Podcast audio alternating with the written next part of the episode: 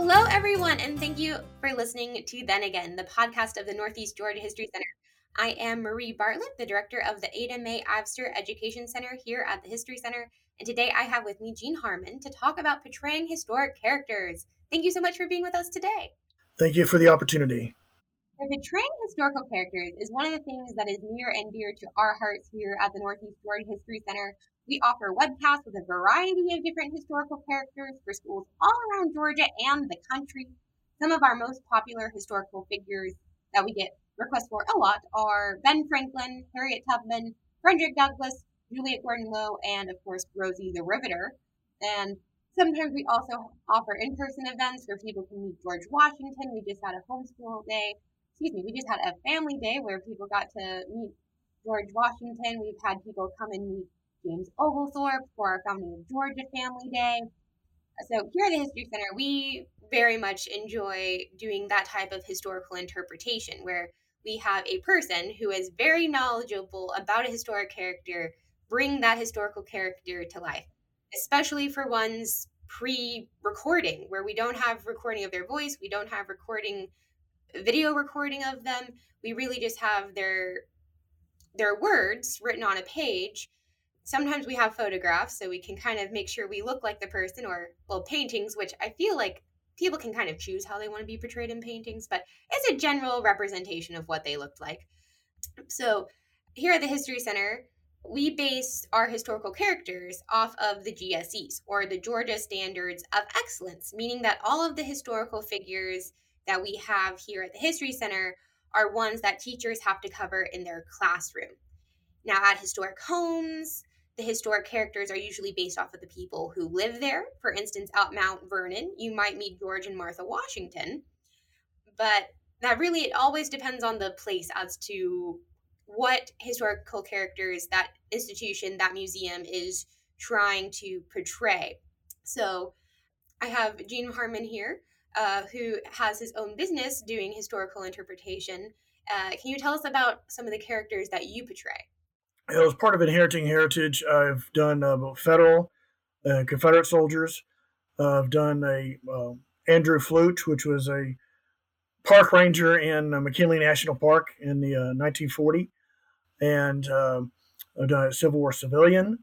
I'm currently working on a, a couple here, being in Northwest Texas now. One being a sharecropper, and one working on the um, Dust Bowl, and even looking at a civilian conservation corps uh, member. It's it's challenging, it, especially finding different things. You, you, kind of pick a character or a type of character, and then you have to you dig deeper. Uh, it, it's never something that's really easy to do. And uh, for, for instance, with the, the uh, Andrew Flutes that uh, did it, actually did it for a while, uh, five and a half months, about five months in Denali National Park was employed up there doing that. So they're able to do that in a 1924 era cabin 15 miles into the park in the wilderness.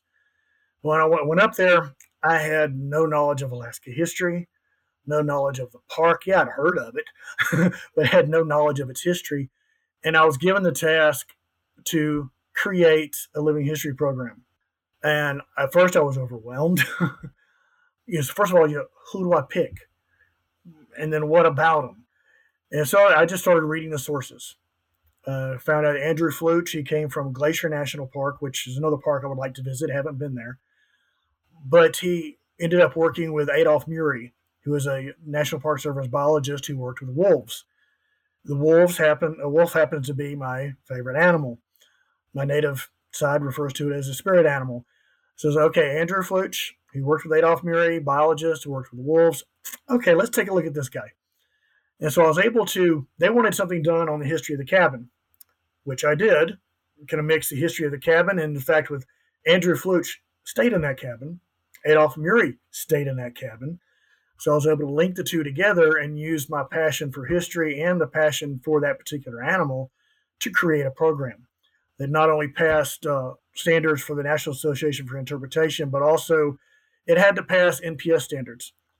If you ever had an intimidating moment, when I was told that they'd be coming out to grade my program to see if it passed the NPS standards, I knew they were coming during a certain week. But when I look out at this crowd of 100 or so people and I see seven Smokey Bear hats in the back, I'm like, okay, no pressure. but yeah, I ended up passing that, passing that, you know, that as well. So, hope I didn't go too far there for you. Oh, absolutely. Now, I think that's interesting because I think we just used a lot of what some people might call alphabet soup. This is a, a term that one of a person told me was it's kind of like okay, we just use a bunch of like terms that everyone like in the business knows, but people outside the business probably don't. So let's like define some of our terms for perhaps someone who's listening who's like, what the heck did they just say? okay. Um, first of all, living history. That's of course we're we're bringing history to life essentially, and that can be done in first person or third person. So first person is like Andrew Fluke, like you did. So do you want to take take that from there? Like, so what? How would you define first person living history interpretation? First person is basically what I did with Edward too at the History Center. You take a persona, you dress as close to them as you possibly can. You try to look like them as much as possible.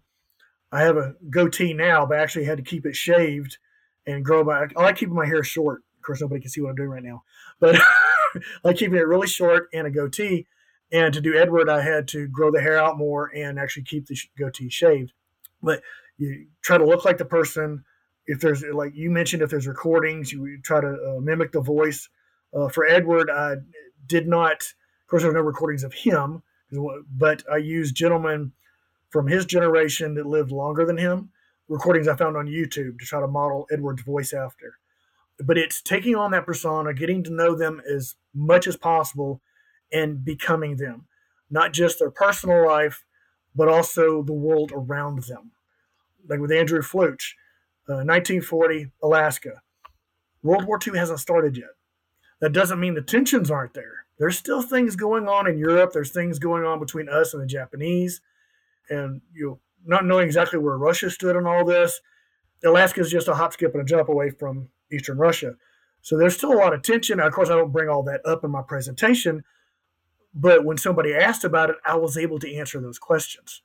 You know, for instance, a lot of the actually a lot of the rangers, not just that worked in uh, McKinley, now Denali National Park, uh, but others as well, would trade their NPS uniforms for military uniforms and fight in World War II. That's, I mean, NPS originally was the parks were were managed by the military, and then the NP, National Park Service was created. So they kind of continue, just continue the military tradition. But again, the, the era that you live, uh, the, the person lived in, how they, even their personal life, you can find letters and diaries and things of how they thought about something, you can use that. And be careful not to look at what you find out about them or the era, their culture that they're in, how they were raised. Don't gauge that by modern hindsight because it's not the same. Um, I've even gone back in conversations with people because I tell you, don't look at no matter what era you look at, we cannot look at it the way we think now. And I've taken it far as far back as biblical times and gone, well, you know, during warfare at that time, when you defeated someone, you killed everybody, everybody, because you didn't want somebody growing up to start a civil war. Now, nowadays we go, oh my God, that's horrible. Yeah, it is. But that was part of the culture. So caution everybody, no matter what era, you know, Civil War is a really touchy one. I know. I could go on forever on that one. That's a whole other series of podcasts. it's uh, even you know World War II. Not going into it, but you know how how could the German people let Hitler come to power? That's a whole other study.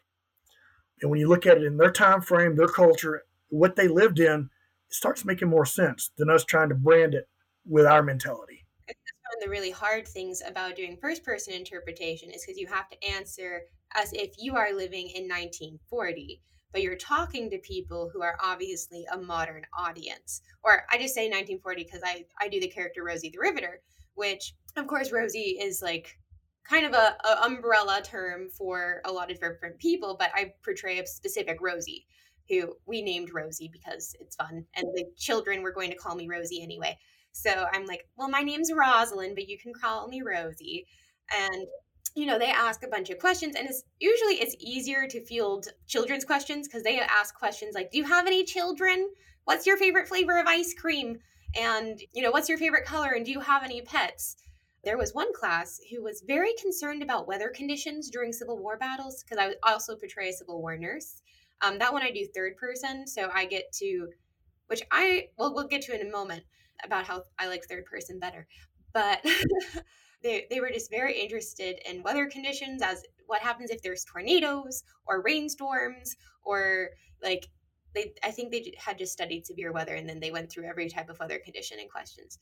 But when you have older audiences, they are, can ask more complicated questions, uh, things that are against modern sensibilities, but perhaps that character saw in a completely different way because that was just how they were in that time period.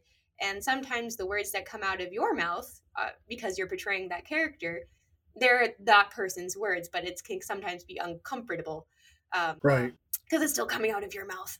Um, so at the end, I usually like to be like, okay, so um, someone had, because, you know, sometimes we'll step out, if there is a presentation, you can then step out of character at the end and be like, hey, let's come back to that question and like talk about it in a modern sense as well.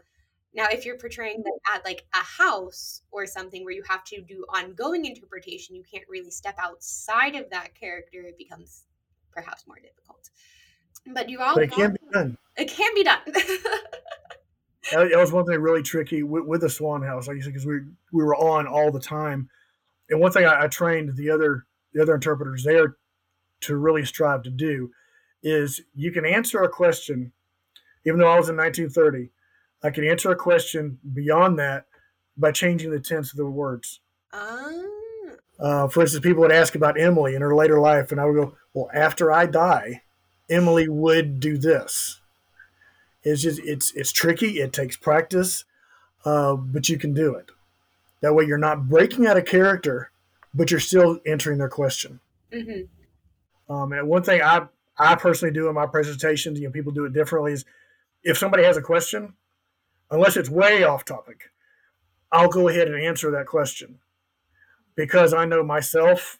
Maybe it's an age thing. I don't know.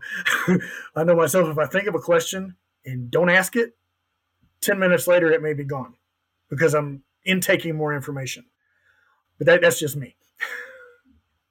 yeah, so some of the characters you mentioned you did are, are more third person characters, right? They're representative of a group uh, more or less than an individual person. Like you don't have like a name and you're like, I am Frank Williams and I am a Union soldier. It's just like I am a general Union soldier, and this is what the general Union soldier experience would be. And that's a different type. It's still living history. Still, in a sense, it's a character portrayal. It's not a specific character, but it's like a general character, I guess.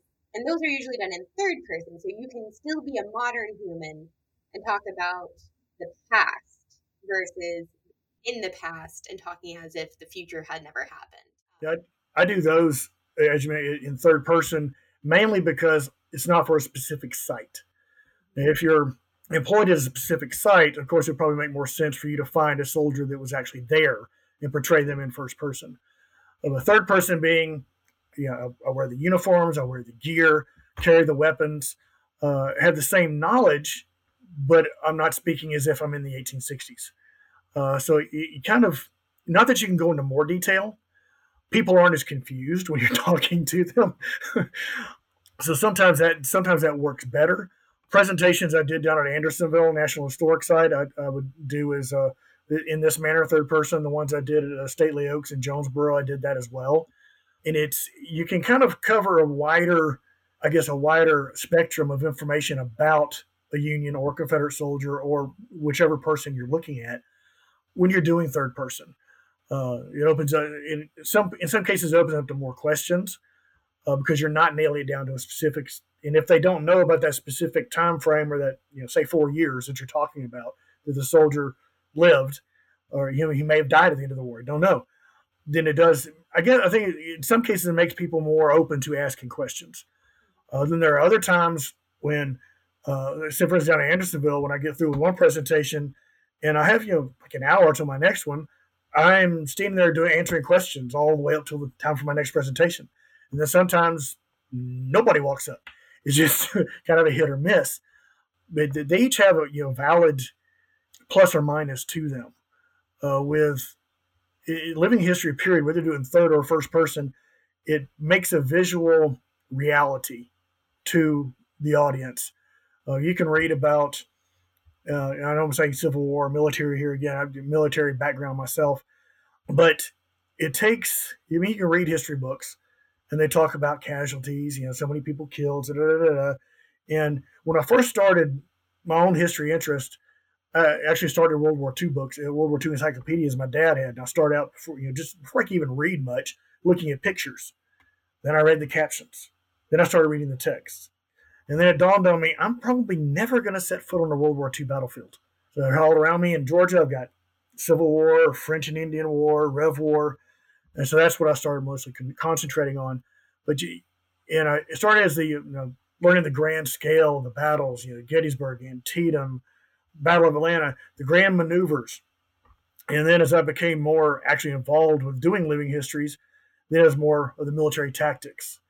And as that progressed, it came down to okay, what about the individual soldier? And so being able to put faces, uh, if you can do names when you're the first person, great. But if you put faces with that soldier, the audience is looking there at a soldier in Civil War uniform and that statistic is no longer just a statistic, just a statistic. It has now become a person. And making them a person gets people to care more and answers the question more of why should I care? Because they lived, breathed, loved, and died just like we do. Because that's the whole purpose for museums doing historical interpretation in this way with historic characters, whether they be first person, I have a name, or they're third person, I'm kind of representing a group who is generally underrepresented, perhaps in history books, because when we think of history, we think of like, ah, the the great, you know, we don't talk about Johnny who died on the battlefield, who left behind his mom and wife and kids, and you know, literally just was like 18 years old, and this is that was his life, you know. We think about the big generals and presidents and politicians, and I think you know, there might not be enough material really to do a whole program on just Johnny.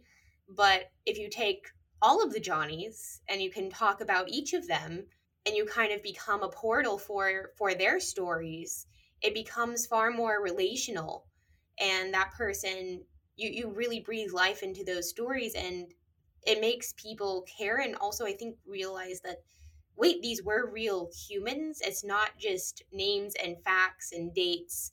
This is the story of humanity that we are still a part of. And that's truly the the heart of why people like us do this is is because we love history we love teaching and explaining and to teach in this way i think is is so much more effective really than you know listing out and then on the 8th of january there was this battle here and then this is the grand maneuver that happened and making it more personal it's far more and shattering stereotypes in the process. Yes. Because you can definitely do that a little bit easier as a historical character. So how how did you get started reenacting living history, historic figures? And I know you do all of that, and that's not eh, there are there are similarities. Like if we had a Venn diagram, you had reenacting living history and portraying historic figures. There is a fair amount of overlap, but there's also not. So just for everyone out there who is like, what what are these things? And it's, you know, generally portraying the past, but in slightly different, nuanced ways. so how did I get to? Well, I mentioned the, how I started. You really had an interest in history since I was a young age, and then uh, it was see 1993, 90, yeah, 93. I happened to be at uh, Kennesaw Mountain, and uh, there was a unit there doing living history uh, had a medical tent going. Of course, they did firing demonstrations, had a medical tent. There's a gentleman there. Oh, actually, it turns out a lot of the guys that were there, I ended up getting to know quite well through the years. One of them being, uh, you're going to know exactly who I'm talking about, had a glass eye. And he was in the uh, the medical tent area. And my, my older kids were really young. Of course, they, they're sawing this guy's some, some guy's leg off, you know. And of course, he's screaming and the girls are my two young girls are clutched to me. It's like, what's going on? I'm so scared. I said, it's not real, honey. It's not real. Well, Mr. Jerry was sitting on the ground right in front of us with his back to us. And I'm sitting there telling him, telling the, the kids that it wasn't real. He turns around and looks at us, and he has that glass eye and a bandage down here on his cheek. And the girl's freaked. but uh, so that, that's kind of my introduction to it. But me and my dad both were like, this was pretty neat. It would be kind of neat to get into. I wonder how we do that.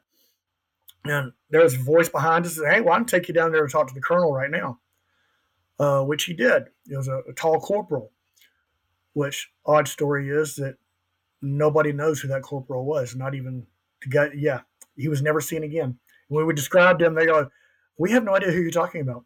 Uh, anyway, we talked to the talked to the colonel of the battalion, we're in our first event just a couple couple months later. But as we're going through the years doing a, I like to call them battle recreations, uh, living history programs, we always joked around the fires that man, it'd be great to do this for a living. How are we going to do that? I don't know. It sure would be great. Uh, and I worked for an IT field for 20 plus years. Uh, it was all learned hands on. Really didn't have a degree for it. So they all started going toward network stuff. And mainframes were going away real quick. And I got laid off, was uh, unemployed for quite a while, and decided just on a whim to do a, um, a job search for living history, an interpreter. And uh, this company came up called Aramark. Uh, some of you may know them from doing uniforms and stuff for different companies but they're also a concessionaire for national parks in the Northwest. Uh, so they had a job up there for historical interpreter. Talked to my wife. She says, "Why don't you go for it?" I said, "It's Alaska." She says, "It's not all year, just a few months." so like, okay, I'll try. I don't think, but I'll try.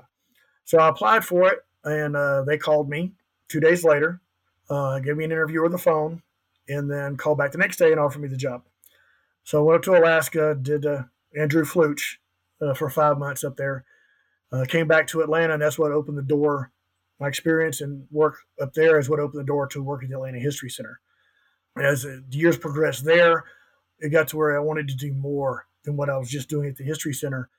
Uh, so looked at uh, breaking out somewhat. Actually started it before my employment ended there at the History Center uh, with my own company, Inheriting Heritage LLC, which does not only interpretive programming, uh, but also uh, consulting and training as well. Uh, I've done programs, created and done programs at state parks, national parks, museums. I've even done programs for, uh, um, I want to say, not not uh, well. There was one nursing home I did one at, but um, uh, activity centers for, for older people, which they they absolutely love those. Did several up in the uh, North Alpharetta, North Fulton areas, and uh, I even have back, actually been approached by a couple of people as far as doing sales training. Sales training? It's kind of the same thing you're doing now. Believe it or not, interpretive museum stuff, you're wanting to sell what you're telling them. So they wanted have, have approached me to see if I could teach their sales team how to present it using interpretive themes where it makes a difference, where it makes a connection, instead of just eh, buy it because we want you to. So I'm looking into that as well. Interesting. I hadn't thought about how we are trying to sell history. I, I was like, I'm like, what? Okay, wait a minute. I see what you're saying there. Huh. But we have no product that we're trying to sell. It's just it's just historical. historical no, just just knowledge. Yeah, which is intangible but invaluable. Right. So, once you decide on a historical figure, like where do you start your research? Because I know if I have a historical character, if I have like a named character, obviously you go and see if that person produced any writing or has any video footage, audio footage, and then you essentially I feel like you're almost like an actor. You you and I think this is why this is a very niche thing is because you have to have a deep love of history and appreciation for historical detail. And then you also have to have like a little bit of a theatrical side, a little theater background, which is I lucked out because that those are like my two favorite things in the world, uh, is his history and theater. Um, so historical portraying like living history and historical portrayals of historical figures is just like right up my alley. It's it's perfect to get to do that.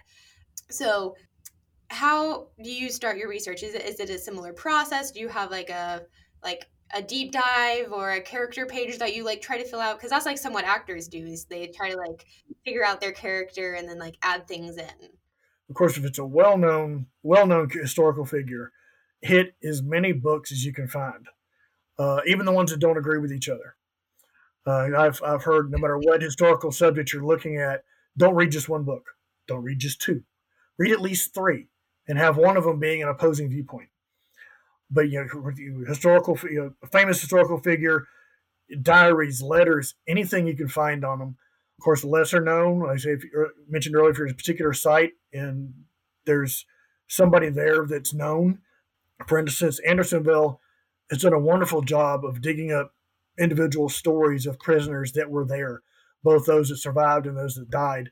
Uh, other parks have done the same thing, whether battlefields or just uh, nature sites. Some of the sites up in the Northwest have done great work uh, with um, John Muir, uh, his writings, and connecting those to the particular park.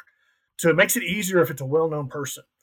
Uh, if it's not, you, you kind of mentioned earlier molding or meshing information together. Uh, dig up as much as you can on that person, and then the the people that they were with, the cultures they were with, kind of mix that in with what is known about that person. And you're not going to be spot on every time, no matter how much you know about the person. You're not going to get it perfect because you're not them. Um, I've always one of my fears when I'm like doing a named character, because um, I also do one who is a loyalist named Elizabeth Johnston, and she has like this one book that she wrote, and that's kind of it. And it's just like her diary about her life in colonial Georgia and then being, you know, kind of on the run as a loyalist once the, you know, revolution kind of goes the other way. So I know a lot about like outside sources because like you just have to know about being like what a lady of her class and time period would have thought and kind of been like because you know some people have diaries like mary Chesnut and it's a brick and write about like everything that i ever saw and ever felt. And then hers is, is a rather a slimmer volume a, a very detailed not not incredibly detailed account of not that many years. And that's always something that i'm just like ah i'm not her so i don't i don't know like she never left like uh you know certain questions like that people might ask and i just have to kind of do my best guess but also at the same time if that information isn't out there then no one can say i'm wrong but it's just one of those things where i'm just like i just want to get it so right. Yeah. Sometimes you have to make your best historically educated guess. And then you of course beyond published things you have to dig into the archives if you want detailed stuff on on a person um, one thing I've found very valuable as far as the common soldier, common people, believe it or not, is you familiar with archive.org? Yeah. Okay. That the, the letter, the amount of letters that that site has from individuals is, is remarkable. Um, they have books on there that you can buy. They have books on, that you can loan, but there's so much free stuff you can just download. I was on there a while back downloading all this stuff, and and Amy goes, So, when are you going to start reading the stuff you're downloading? Uh, yeah, I guess I need to do that too. Sometimes it's just fun to collect. Mm, right.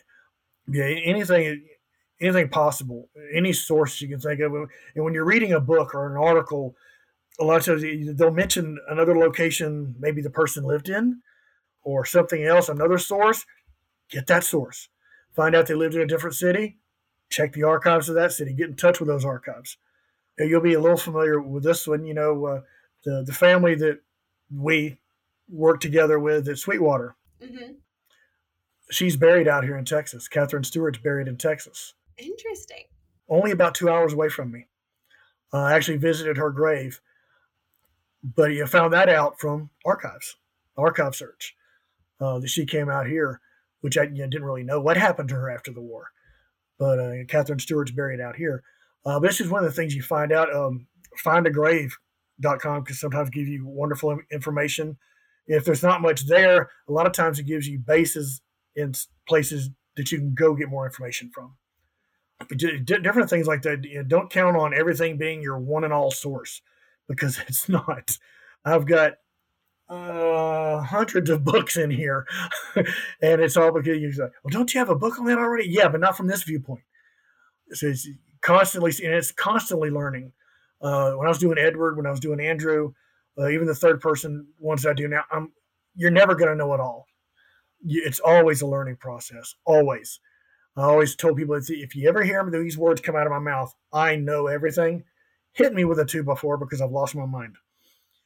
And I, that's oh, there's like a a whole thing about if you you know when, when you become almost an expert, you know that there's so much things that you don't know, and that's almost like it's a catch 22 because the expert knows so much but then also knows that they don't know everything versus a person who's like perhaps not the most knowledgeable person. They they learned a little bit and they're like ah i know all of this. And it's like no that's not quite how that works yep. And never never be afraid to say i don't know. I've definitely said that during interpretation because no interpretation is better than false interpretation. Right. Because if, if you make something up they'll find it out especially the way the internet is now. They will find it out. Several times spreading misinformation. Several times i've said i don't know but give me your contact information. I will find that answer and get back to you and i don't know is a historical answer because people back then also didn't know everything. Yep. And then fun little backstory since we mentioned sweetwater creek but our listeners don't know what that is. Another hunger games site of a filming site which is another theme throughout our podcasts apparently now. But it was also the site of my first ever living history experience that I had with Gene was leader of our group at that time, uh, the second Georgia Sharpshooters, and oh, the other. We also portrayed another one, but we, and, and then we just portrayed a bunch of other random things as well because mainly like a living history group that was kind of based in 1860s Georgia. Uh, but at the mill, I really liked that one because we really dug into the people at the place. We saw the different profiles of the different mill workers who worked at New Manchester Mill and their experience through the American Civil War and the ultimate destruction of the mill and taking away essentially almost like imprisoning of the mill workers and transporting them far far far away from their homes but yes that was that was my first ever living history that gave me the the living history bug uh, i had done tour guiding before that at a historic home where we were tour guides in costume. So eh, there was like a smidge of historical interpretation in that, of course, because you're you're being a historical interpreter guide a little bit through the through the house, and you're in costume. So you're again you're creating that that feel that the house is lived in even more. But we weren't pretending to be the people that lived there essentially. So it's a it's a little different, a little bit more it wasn't even like really third person e except that we did talk about the family so you could kind of put us into the family if in the mind of the visitor if they wanted to but again i, I didn't i was like a young girl which i mean the family uh, the mccord family which is the name of the family whose house i tour guided at i mean they did have a young da- daughter named uh, loretta so essentially I, I could have been like quote unquote could have been her but that wasn't really the interpretation plan um, at that place. But yeah, and then uh, just I continued on doing more and more personas as as we had more and more uh, places that we went to perform living history and got involved with even more groups and historic dance groups and all of that fun things. So one of my questions was, do you, when do you feel ready to portray a historical figure? And I, it seems that that answer is truly never. Yeah, um, I mean, you've got to know you got to know enough to to start about the person and, and like I said, and and the era. You, as we both have said, you'll never know it all. And but the main, no matter what you do, the important part is being able to know enough to answer questions outside. As an example, I've been to historic sites or a museum where they have a costume interpreter, and they're doing either doing something or they're talking. But you ask them something outside of their time frame or outside of what they're talking about and, and not that they totally lose their mind but they're like uh you, can see their train of thought jump tracks they're so used to doing the same thing over and over again amy went into one where she went, it was a christmas program in a cabin and she went in and basically supposed to you know, walk through see things and but there are two two ladies uh, it was civil war era two ladies at the uh, fire uh, making stuffing and talking to each other. So she decided to kind of hang back. She wanted to see what they were going to make. And she said it was like, as soon as people come in, it was like hitting stop and rewind and play. It was the same words, the same actions, everything. It's like she was watching a DVD going back and forth. So I personally, I'm not knocking interpretive theater. I just can't do it. Um, I do not like scripts because it, I've seen it, in, it make interpreters jump tracks, their minds too much, and then then you can see them mentally trying to okay, where was I? Where was I? Where was I? Where was I?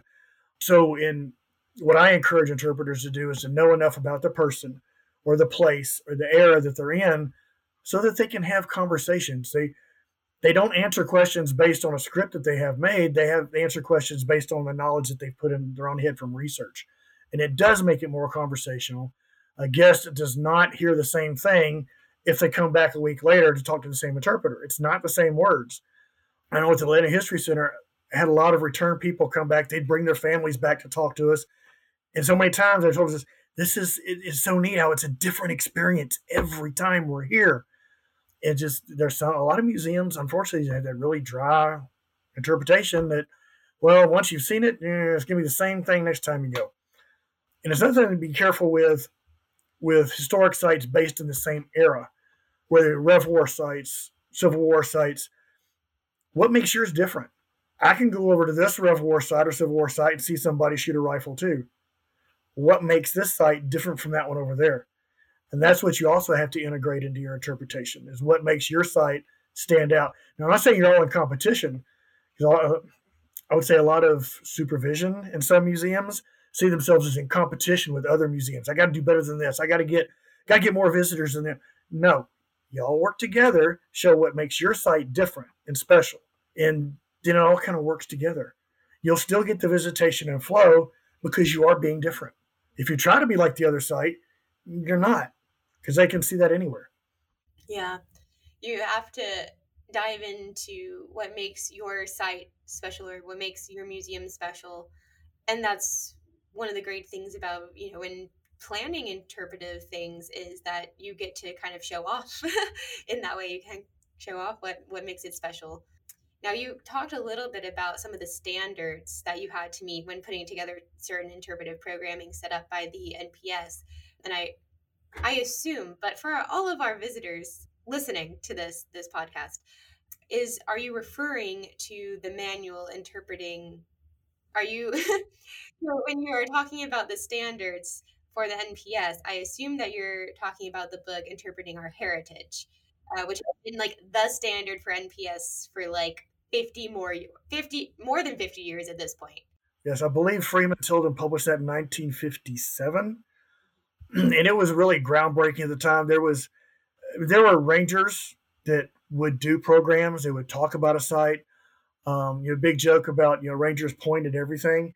You know, we still do it now, but at the time it wasn't. It was basically just talking about stuff. There wasn't. There wasn't ever before he published this. There wasn't a desire. Not desire is the wrong word. They didn't mm-hmm. see a necessary thing to to do anything special to connect people to what they were looking at. It was basically looked at as well. It's a canyon. It's pretty. You should think it's pretty. Why don't you think it's pretty? Well, what made the canyon? What makes it important? And that's the things that Freeman Tilden brought out, even though his book is called Interpreting Our Heritage. Heritage actually refers to, as it does with my business name, not just historical, but cultural, hysterical, historical, hysterical, cultural, historical, and uh, natural settings as well. Um, in fact, if you look at interpretation in the UK, they call all their interpretation heritage interpretation no matter what subject they're talking about. They have that big umbrella of English heritage, which is essentially a government entity. Right. Which is eh, one reason why I named my, my business Inheriting Heritage, it being cultural, natural, historical. We're all linked, uh, more so now in our modern time, but our cultures throughout time have been linked together, whether by force, by natural causes, but we've all been in, intermingled to each other to where we can't really look at my heritage without looking at somebody else's or or the uh, what happened uh, uh, on a landscape without looking at something else. I mean, if you look at areas of World War One now, there's some areas of that where the trenches all that are uninhabitable because of the chemicals and the the weapons and stuff that are still there, uh, the gases that were used. And so you have a something done by man, military, a war that has caused both natural and cultural impacts that we still feel today. Uh, so I refer to it being all a heritage that we have all inherited together. So that's why I call my business Inheriting Heritage. Where was I going with that? no idea. Um, so the Park Service took Tilden's principles and they created a really firm foundation that's still there. It's still something everything's built on. People have added to it. Um, I've got books of other interpretation where people have added to it, expanded on them. But those six principles is what everything's still based on. So when I did my training up in uh, uh, Denali to portray Andrew Fluch, of course, I had to go through this interpretive training through the uh, sponsored by the National Association for Interpretation, NAI, which taught that you're making a connection. And to do that, you had to come up with a theme, an idea of your program, a theme for your program, and three different things that would bring it all together and connect people with what you're talking about. So my theme ended up being one man can make a difference or one person can make a difference. So during my presentation, I mentioned a man that used to come up and hunt in the area and he fell in love with the area, thought it should be preserved. So he went back and actually got in touch with uh, Theodore Roosevelt's preservation group, and they were a big drive in helping to put set McKinley aside as a park. The next gentleman I talked to and talked about was the first ranger at the park, first superintendent, and he was basically the only ranger for two million square miles by himself to patrol and all.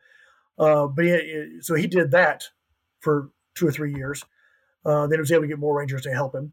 And the third person I talked about was Adolph Murie and how his studies really impacted how wolves were viewed. Of course, wolves now are still viewed in a negative manner, but both his research at the time he did his studies, National Park Service wanted him to find the opposite result that they were bad. He said no, they weren't.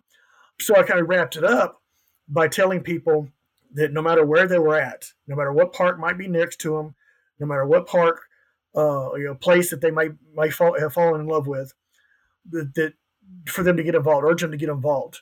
And I said, and if you think you can't make a difference, one person can make a difference. Just ask these three gentlemen.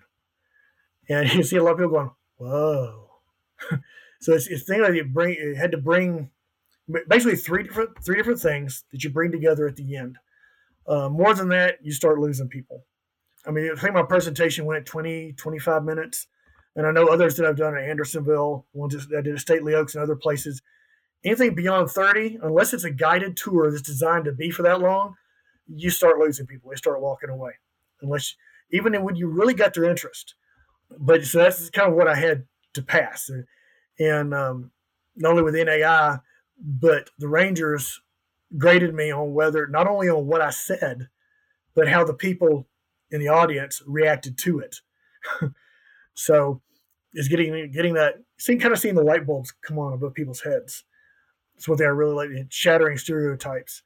And no, it doesn't always, people won't always get it initially. That's why I had one of the, uh, there was buses that uh, brought the uh, visitors up to me at the cabin in Denali. And I had one of the um, bus drivers ask me in the, in the employee bar one night, he goes, you know, nobody cares about that cabin. I said, what? He says, nobody, they want to see the wolves. They want to see the, they want to see the mountain. They don't care about that cabin. And every presentation I did, I had 100 to 150 people there. And I looked at him, I said, Do you know if just one person out of that group gets interested enough to look deeper into what I'm talking about, it's worth it? And he goes, Whoa, whoa, whoa, whoa, whoa. You mean out of 150 people, if just one person gets it, you consider it worth it? I went, Yep. Is it reaching the one? Because not everybody's going to get it. They're not. As much as you want them to, they're not going to get it. They may get it later. There's some that may walk away mad as crap, but that anger is going to make them look up something to prove you wrong. And in the process, they're going to find something to prove you right. So you, you don't argue with them, talk to them, converse, uh, just let it sink in. So, what my favorite principle of Tilden's is interpretation is not instruction, it's provocation. And of course, that doesn't mean provoke them to a fight. It means prov- provoke their brain to work and process outside the box, which is what we want people to do. Yes, I, I, I was thinking that exact principle when you were saying that because I was like, ah, that's when we're trying to provoke them to make them think. We want to make people think, you know, not trying to make them like happy, sad, or angry necessarily, but just trying to make them them think. And if they do have emotions along with thinking, then well, I guess that's better, maybe, perhaps. so, Everybody comes from their own background, their own culture, their own the way they were raised affects how they think. I myself, when, when throughout my life, has gone on from a long road to, to be quite frank, I was, to be honest, I was raised as a lost causer but through research, personal experiences, everything, it's I've come a long way. My own presentations and presenting. I know when I first started doing living history, kind of afraid to say I would not wear the blue. I was stupid. did did would not put on a Yankee uniform. But now the times I've done it, I actually wear blue more than I do gray. Um, so, but it's it's when you're talking to somebody, especially about subjects that do get people that are passionate about. You have to remember, yes, you have all these passions, you have these beliefs, you have these things that you've learned and studied, and, and you know it. But the person you're talking to, they've also they've also had this stuff driven into their head all their life, just like I was. And so that's what you're facing. It's not that they are this person is just totally outset to be against you and and well, you know, it should be this way or it should be that way well, they've been taught that all their life. And you've really got to recognize that to talk to some people. You have to understand that your audience has a whole whole host of things that they are bringing with them and perhaps preconceived notions about certain historical topics or historical figures that may or may not be true. Um, and then hopefully through you know your performance as a historical character they will come to see a perhaps more total picture of the person, a more human view of the person. Because I think we have that problem a lot with our founding fathers in particular, is that we view them as almost these demigods, this pantheon of American history. And they, they were just, they were humans. They had problems and did things like humans do. Uh, you know, they, they did some great things, they did some terrible things, uh, but they, they were they were humans. They were products of the culture they lived in. But even the, when you talk about you doing the wolf, talking about wolves at, at the cabin, uh, of course, I you know ended my presentation as part of that is you know, that they're good for the natural ecosystem and this and that. I had this guy come up to me after one of them, big old hat. He was a, a rancher from Montana, and he got in my face and he goes, "Wolves should be killed, all of them." because they, they, they kill prey herds. I've seen a massacre prey, prey herds. They just kill all of them. He said, if they keep it up, all the prey animals are going to be extinct. I said, sir, if that was the case, wouldn't they be all extinct before the Europeans got here? He just turned away mad, and his wife was stomping off with him. Then she stopped, and she turned around, and just kind of looked at me with this, huh? it dawned on her what I had said, and then she you know quickly followed him. But it's things like I'm not telling you. I didn't come out and say you're wrong, buddy. I said, well, think about it this way: if did it, did it, wouldn't it be to, okay? you know, you try to, you know, you ask questions, you provoke thinking. Yes, exactly. You get them to come up with the answer. I mean, you can't. And to be honest, we can't tell people what to think. That would be stupid of us to think we could. But like you said, ask questions, get them in a conversation that gets them thinking against what they were raised thinking or what they. Not to say every interaction should be like that because it's it's not, but you do have those instances where that is a definite possibility, especially at particular sites. Now, we've been talking a lot about just the knowledge that you have to have to be a historical character, to portray Uh, doing first person or third person living history we haven't touched much on the material culture that is also necessary to accurately portray that character. Because if I show up in a t shirt and blue jeans and I'm like, hey, I'm Martha Washington, no one's going to believe that. Even if I have all the knowledge of Martha Washington in my head, they're going to be like, you do not look like her. Like, well, I might believe it if you show up in a DeLorean. Maybe, but that would be under very particular circumstances.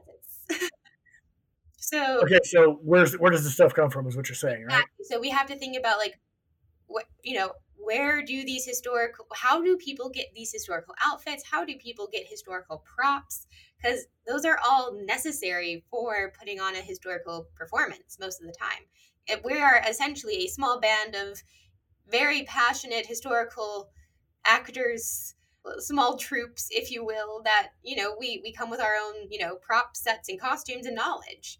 We don't really some people have a working script like you said some historical characters they have like their script that they could go through.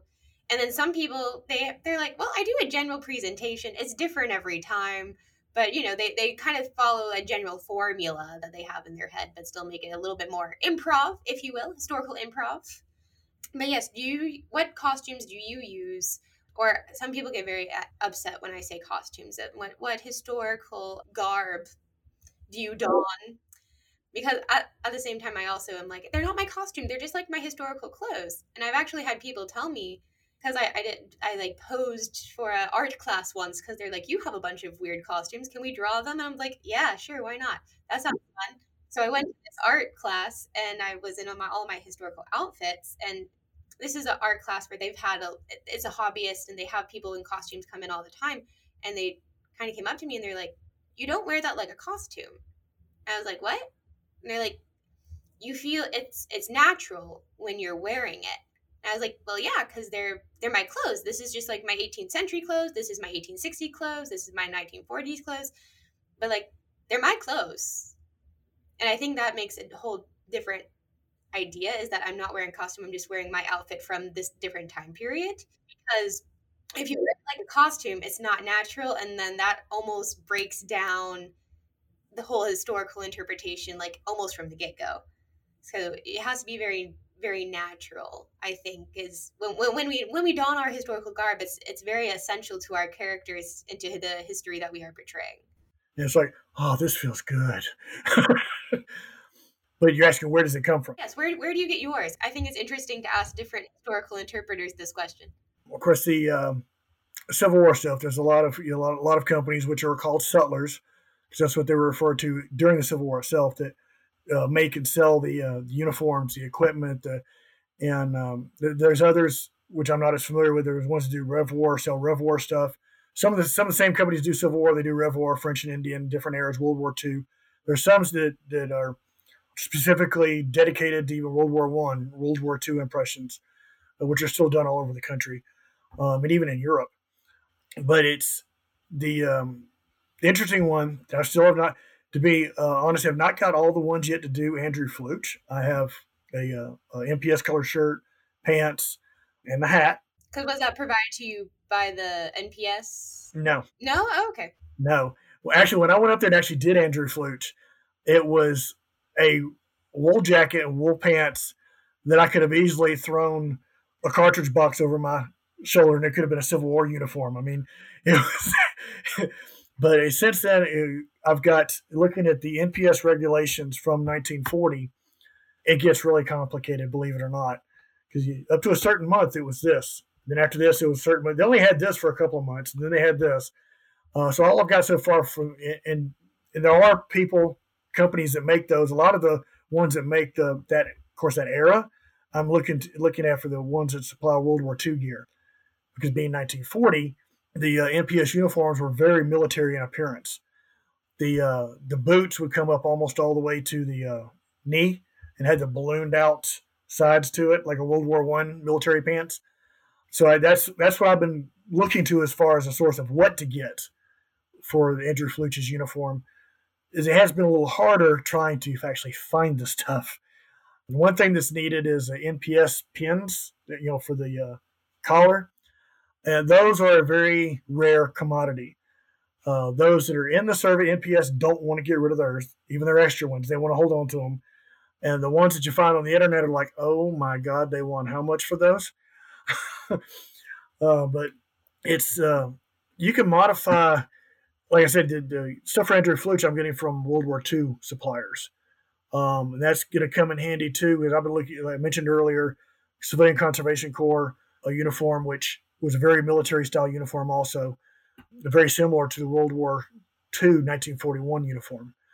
And then with the civilian, the uh, the sharecropper, it actually goes back to a lot of the uh, civilian uh, Civil War look: wool pants, torn up shirt, ragged hat. But it's all you. There, there are suppliers that do it. Just a quick search will give you quite a few of them. I'm one of those people who has. Um, sometimes I don't always like everything that Sutlers have to offer for various reasons. um, and therefore have a, a, greater tendency to make all of my own things. you are one of the more talented in that regard, yeah. and then with the, the Sutlers and things you buy from, it's it's like any hobby. You know, looking at fishing or golf or this, they have stuff at the low end, they have stuff at the high end. And to be honest, mid to high is what you need if you want it to last. Because most of the uniforms and gear that I have now are the same ones I started doing uh, reenactments with in 1994.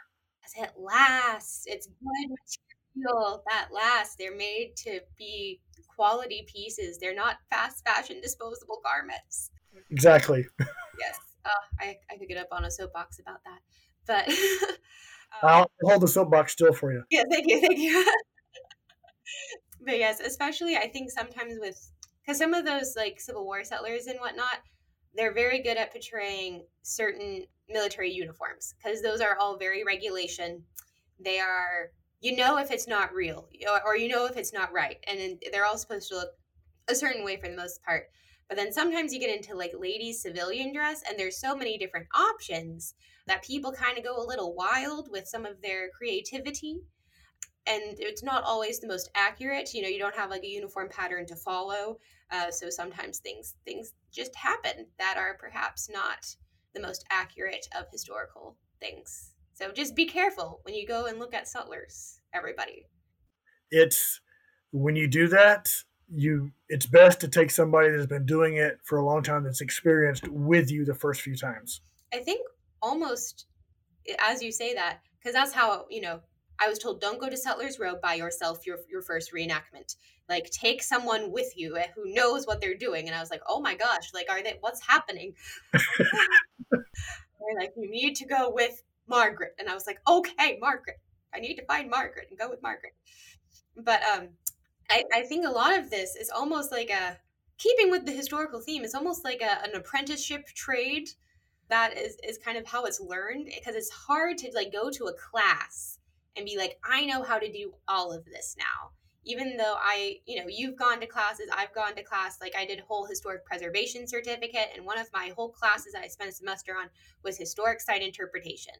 And I still don't feel like I learned as much at that class or in that class as I did just going and doing it and getting that experience. And I think that class helped because I had the experience and I knew what was kind of happening and like actually have done it versus I was talking to a bunch of people in my class who had no idea what any of this stuff was and I was like, "Oh my goodness gracious.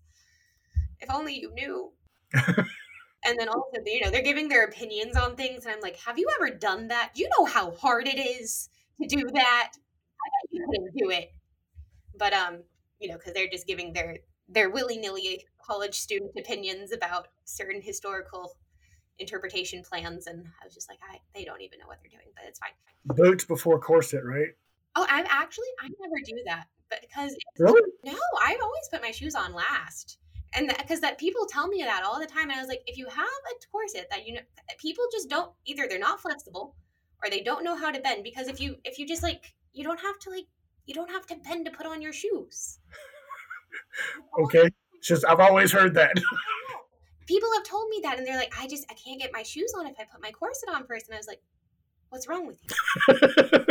Okay do you need to go and do some yoga some stretches? Because is your like, i don't know i've i've never put my like i've never followed that rule and i've always had my shoes on and i've also always had my corset on so i don't know that's a weird one for me i was like that's not that's not gospel truth but uh but yes so feel like I feel like we've gone on nerding uh, for for quite a while now. So we'll we'll wrap it up here.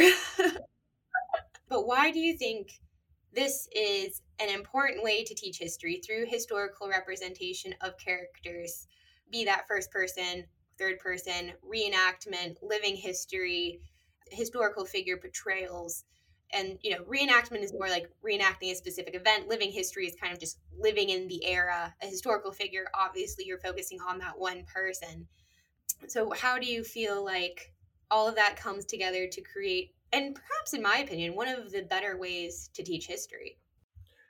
It is. It, as I mentioned earlier, it makes it personal. We can't know or understand where we are without knowing where we came from and how we came from there. So many people today with, uh, I mean, there's you know there's strife, there's divisions in, in our culture now, and a lot of it is not understanding how we got to where we are. We are still feeling the repercussions of historical events 150 years ago, 200 years ago, 250 years ago. If, if we don't know about them, then we, we're kind of really in the dark to say anything about where we are now, culturally, naturally, historically. And so, why do I need to know about history? Well, it's history's boring. History was boring for me in high school too. It was dry. I wanted to kill my history teachers. Actually, got in arguments with my history teachers. Um, I even had one instructor. I'll say I'm a Native Native American heritage. Had one history uh, professor in college that said a couple of the minor instances of the Indian Wars was Sand Creek and Little Bighorn. Minor. Oh. Yeah. Okay And if any of you listening to this, you probably know what Little Bighorn is and, and, and Custer. If you don't know what Sand Creek is, that's kind of a big thing for Native Americans. You can look it up. Uh, I won't go on there. Um, but it's it's really bringing it alive, making it personal. As I mentioned earlier, starting turning those statistics into actual living, breathing people, and that's what gets people to care. And yes, we still have. I mentioned we're having repercussions from hundreds of years ago. While we're here, but once we know why and how, then maybe we can work more on correcting it. Because, yeah, that still needs to be corrected. But if all we're going to do is fight and scream and yell at each other, that's not going to change anything. And I know from a fact, if anybody just starts yelling, yelling things at me and cursing and calling me names, I'm instantly on the defensive and I'm not open to anything. So it's this, I think, doing this is a very effective way of getting those different messages out, getting people to care, no matter which side they're on. Um, as I mentioned, I I've come a long way in my in how I see things because of things I've experienced, and I think that's important for other people to do too. And I think living history reenactment, meeting a historical figure, it's not just a lecture about history; it's an experience for that visitor who then has a personal relationship to that history that they are going to carry with them for as long as that impression lasts, which could be forever if it's good, hopefully. yep. Conversation works wonders. I believe it was the uh, gentleman, Mr. Is it Mr. Tilley that does the uh, slave cooking? Um, you haven't heard of him? Oh, what's his? I've read his book here somewhere. Oh, but Gene? Not, Gene, Gene something. Is it Gene Tilley? I don't know. Is the book called The Cooking Gene? Yes, yes, it is. Yeah. Right. Okay. Uh, he actually said, I believe it was him that said this, uh, as far as conversation and talking instead of arguing. He said, Come sit down and eat dinner with me. Then we will understand each other. As I love that. That's because you're making a point of sitting down. You're sharing food, you're sharing dinner, which is something personal. You know, you don't really open yourself to do that with strangers much. So it's a personal action. And then to have a personal conversation with somebody, you do. You're opening yourself up and you're getting to know them. Otherwise, it's a very dry, boring dinner. And we've all sat through dry, boring dinners, and we've also all have probably sat through dry, boring history lectures given by high school coaches that needed something to do during the day, which are not the best because when you were saying that, it made me think about and, and just how like relational things stick with you more. I fell in love with history through American Girl dolls because I read all of their stories. I had the doll. It was, you know, the doll was my friend, obviously. And, you know, they had all of their little clothes and accessories, which essentially is like a miniature living history kit, but in miniature for the doll. And I, I think about this a lot of times, like I just became the doll myself living out my, my best doll life uh, as a historical interpreter and um, but it became it was relational because I read the stories about this person and I, you know, got to, you know, buy their little outfits and understand about their life as a whole. And it was a young girl who was just like me. And a lot of times, young girls don't always see themselves in history books. A lot of times, a lot of kids, you know, they're like, oh, well, this is a bunch of adults doing weird, boring adult stuff. So to see a kid experience history, it very much was very relational and, you know, made me interested. Send me on the path where I am today. Awesome. So hopefully, all we have convinced all of our listeners that living history reenactments and character portrayals are some of the best ways to portray history. Um, and that they will hopefully go to their historic sites nearby that perhaps are engaging in those historic interpretive practices. And maybe it would be really great if we convince somebody to get out there and and start, you know, getting into all of this um, Yes, it would. There's not enough of us out there. It takes a really dedicated person because to get started, it's it's a large time commitment. It can also be a fairly large financial commitment to get all of this stuff. Another reason why I sew all of my own things. Then Again is a production of the Cottrell Digital Studio at the Northeast Georgia History Center. Be sure to subscribe and leave us a review. It really helps other people discover the show. There are a few great ways to support the History Center. Make a donation online by clicking the donate button on our website at www.negahc.org. Become a digital member to receive exclusive invites to members only live streams every Friday at 2 p.m. Eastern. And you can register on our membership page at www.negahc.org. We also have an online gift shop with lots of great items for all ages. Use promo code Then Again for 15% off your online order. Valid on anything except memberships and handmade items. We'll see you next week for another episode of Then Again. Thanks, y'all.